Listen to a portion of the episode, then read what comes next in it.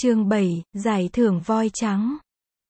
Năm Siddhartha lên 14 thì Hoàng hậu Gotami sinh em Nanda. Cả Hoàng cung mở hội để ăn mừng.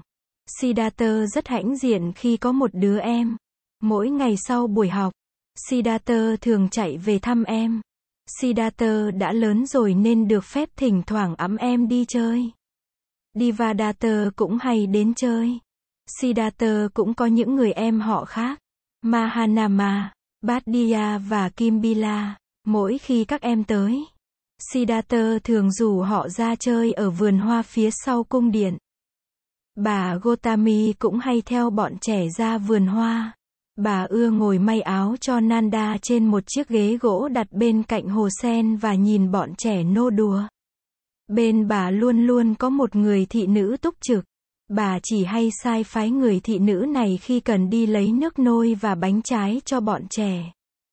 Càng lớn lên, Siddhartha càng học giỏi. Divadatta đã nhiều lần tỏ vẻ ganh tị với Siddhartha. Môn học nào Siddhartha cũng xuất sắc, kể cả võ nghệ. Divadatta khỏe hơn Siddhartha, nhưng về phương diện lanh lẹ thì lại không bằng Siddhartha. Về toán học, cả lớp đều nhường Siddhartha. Giáo sư dạy toán là Arjuna có khi phải mất thật nhiều thì giờ với những câu hỏi của Siddhartha. Về âm nhạc, Siddhartha rất ưa thổi sáo. Siddhartha có một ống sáo thật quý do chính giáo sư âm nhạc của mình tặng cho. Có những buổi chiều hè, Siddhartha ra ngoài công viên một mình để thổi sáo. Tiếng sáo của Siddhartha có khi dịu dặt, có khi cao vút khiến người nghe có cảm tưởng như đã thoát lên được trên mấy tầng mây. Nhiều hôm trong bóng đêm đang xuống, bà Gotami cũng ra ngoài vườn ngự ngồi nghe tiếng sáo của con. Bà cảm thấy khỏe khoắn khi ngồi thả lòng bay theo tiếng sáo của Siddhartha. Cùng với tuổi, Siddhartha càng ngày càng lưu tâm đến đạo và triết học. Siddhartha được học các kinh vệ đà và được nghiền ngẫm về những đạo lý hàm chứa nơi các bài tụng. Trong các kinh ấy, hai kinh Rig Veda và Atharva Veda là hai kinh được học hỏi nhiều nhất. Từ thuở ấu thơ, Siddhartha đã được thấy các thầy bà la môn hành lễ và đọc kinh. Bây giờ Siddhartha đích thực đi vào trong nội dung của các kinh.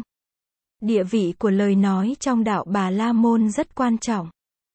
Lời kinh đi theo với nghi lễ là một sức mạnh lớn có thể ảnh hưởng tới và làm thay đổi được tình trạng của thế giới và của con người. Vị trí của tính tượng và sự vận chuyển của bốn mùa có liên hệ mật thiết tới sự cúng tế và tới lời. Kinh cầu đảo, các thầy bà La Môn là những người duy nhất có thể hiểu thấu được những lẽ huyền bí trong Phạm Thư và trong trời đất và có thể dùng lời kinh và nghi lễ để chỉnh lý lại được trật tự trong tự nhiên giới và nhân sự giới. Siddhartha được học rằng vũ trụ là một cái ta lớn gọi là Purusa. Có khi gọi là Phạm Thiên. Và các giai cấp của con người trong xã hội đều được phát xuất từ những phần khác nhau của thân thể.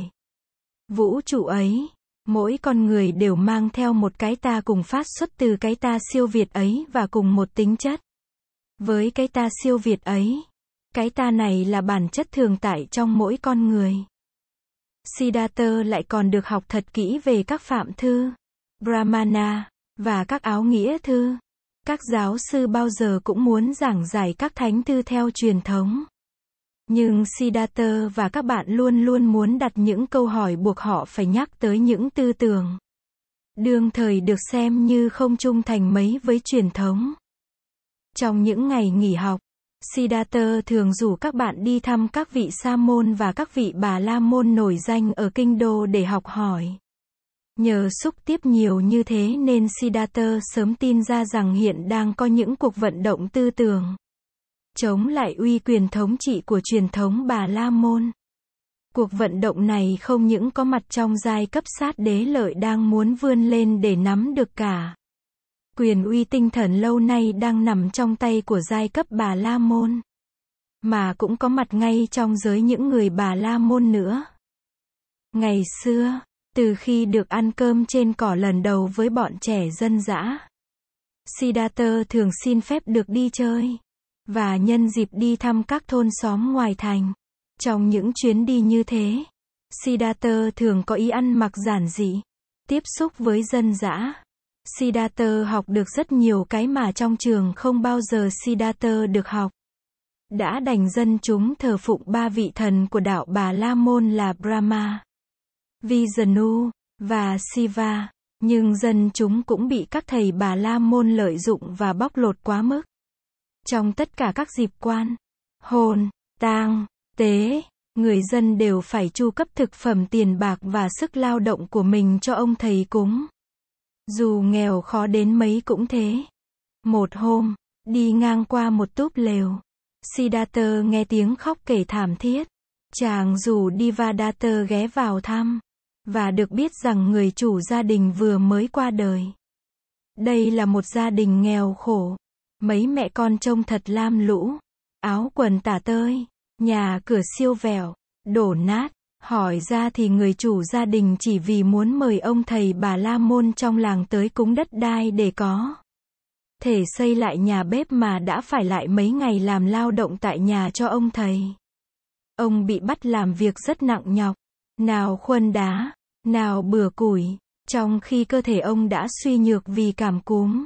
Sau mấy ngày lao động, ông thầy bà La Môn bảo ông đi về trước và hẹn vài hôm sau sẽ đến cúng.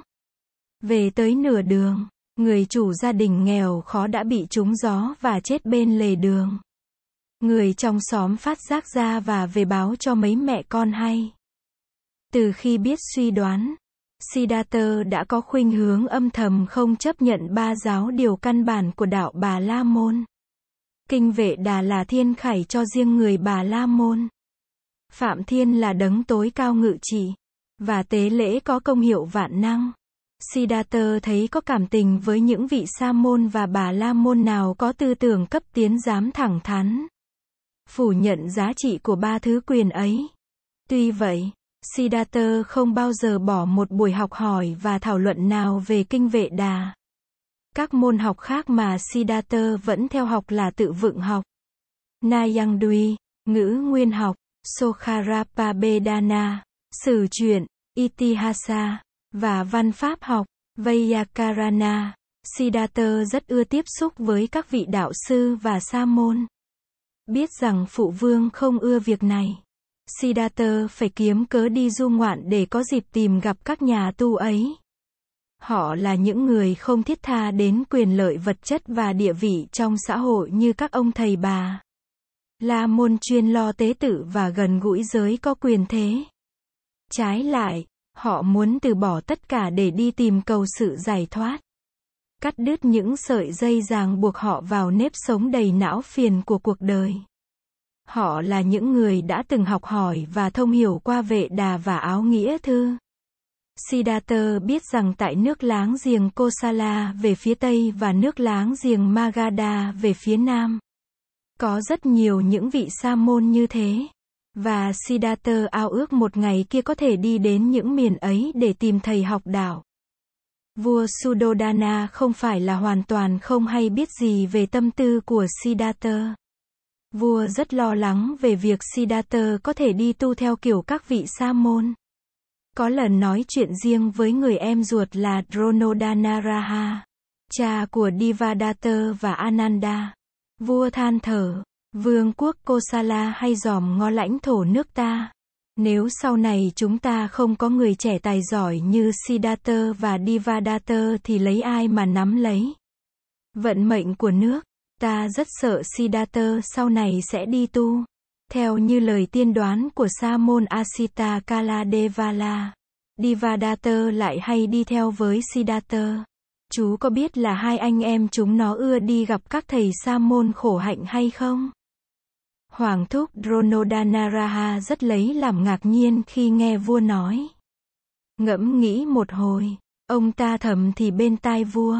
Theo tôi, Huỳnh Vương nên lo cưới vợ cho Siddhartha. Có vợ con rồi thì tư tưởng đi tu sẽ không còn. Vua Sudodana im lặng gật đầu. Tối hôm ấy vua tâm sự với bà Gotami. Hoàng hậu hiểu ý vua hứa sẽ lưu tâm tìm cách sắp đặt để Siddhartha chóng lập gia đình. Những buổi hòa nhạc, Những hội thể thao và những cuộc du ngoạn từ đó được tổ chức thường xuyên cho giới trẻ được gặp nhau. Siddhartha tham dự hết lòng vào những cuộc vui này. Trong đó chàng gặp gỡ được nhiều bạn mới, nam cũng như nữ. Năm sau, Hoàng hậu Gotami sinh cho Siddhartha một cô em gái. Công chúa được đặt tên là Sandari Nanda. Vua Sudodana có một người em gái tên là Pamita. Chồng của bà là thiện giác vương Dandapani, thuộc bộ tộc Koliya. Họ có nhà cửa bên thủ phủ Ramagama của vương quốc Koliya nhưng họ cũng có trú sở ở Kapilavatthu. Sakya và Koliya là hai vương quốc nhỏ nằm sát bên nhau. Ngăn cách bởi con sông Rohini. Hai bên bộ tộc Sakya và Koliya đã nhiều đời giao hảo với nhau rất thân mật. Kapilavatthu chỉ cách Ramagama có một ngày đường. Hai vợ chồng được bà Gotami ủy thác tổ chức một đại hội thể thao trên một bãi cỏ rộng mênh mông. Cạnh bờ hồ Kunao, vua Sudodana đích thân chủ tọa đại hội này. Bởi vì vua rất muốn khuyến khích những người trai trẻ ở vương quốc Sakya bồi đắp sức khỏe và trao. Rồi võ nghệ, tất cả những người trẻ trong kinh đô đều được mời tham dự. Nam cũng như nữ, các thiếu nữ tuy không tham dự vào các cuộc tỉ thí nhưng cũng được khuyến khích có mặt để tán. Thưởng và cổ võ các chàng trai. Yasodhara, con gái của Dandapani và Vương Phi Pamita, đứng ra điều khiển việc tiếp tân. Yasodhara là một cô gái nhan sắc diễm lệ. Nàng tự nhiên và tươi mát như một đóa sen mùa hạ. Siddhartha được làm quen với Yasodhara trong đại hội thể thao này. Chàng đã chiếm giải nhất trong các môn thi bắn cung, đánh kiếm, cưỡi ngựa và cử tả. Yasodhara được cử đem giải thưởng đến cho Siddhartha. Giải thưởng là một con voi trắng. Người giật giải quán quân cuộc thi sẽ cưỡi voi đi một vòng trong thành Kapilavatthu trước sự hoan hô của mọi người. Yasodhara đem voi tới cho Siddhartha. Nàng đi chậm chậm bên voi. Voi đi từng bước có lễ nghi dưới sự điều khiển của một quản tượng. Tới trước Siddhartha, Yasodhara chắp tay cúi đầu chào thái tử và nói những lời khen ngợi. Xin điện hạ nhận thớt voi này. Phần thưởng dành cho người chiếm giải quán quân của đại hội thể thao. Em xin thành tâm khen ngợi và chúc mừng điện hạ. Giọng nàng thanh tao, dáng điệu nàng thật tự nhiên, cách phục sức của nàng thật trang nhã. Nụ cười của nàng trúng chím tươi như một bông sen hàm tiếu. Siddhartha nghiêng mình đáp lễ.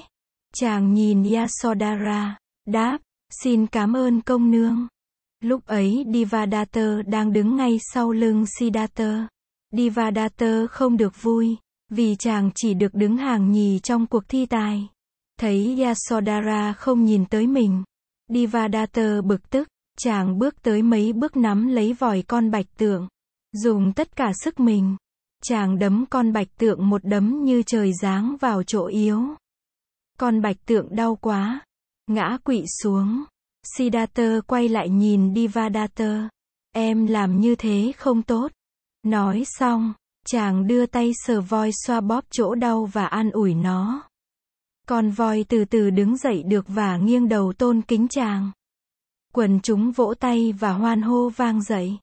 Siddhartha leo lên mình voi và đám rước bắt đầu diễn hành.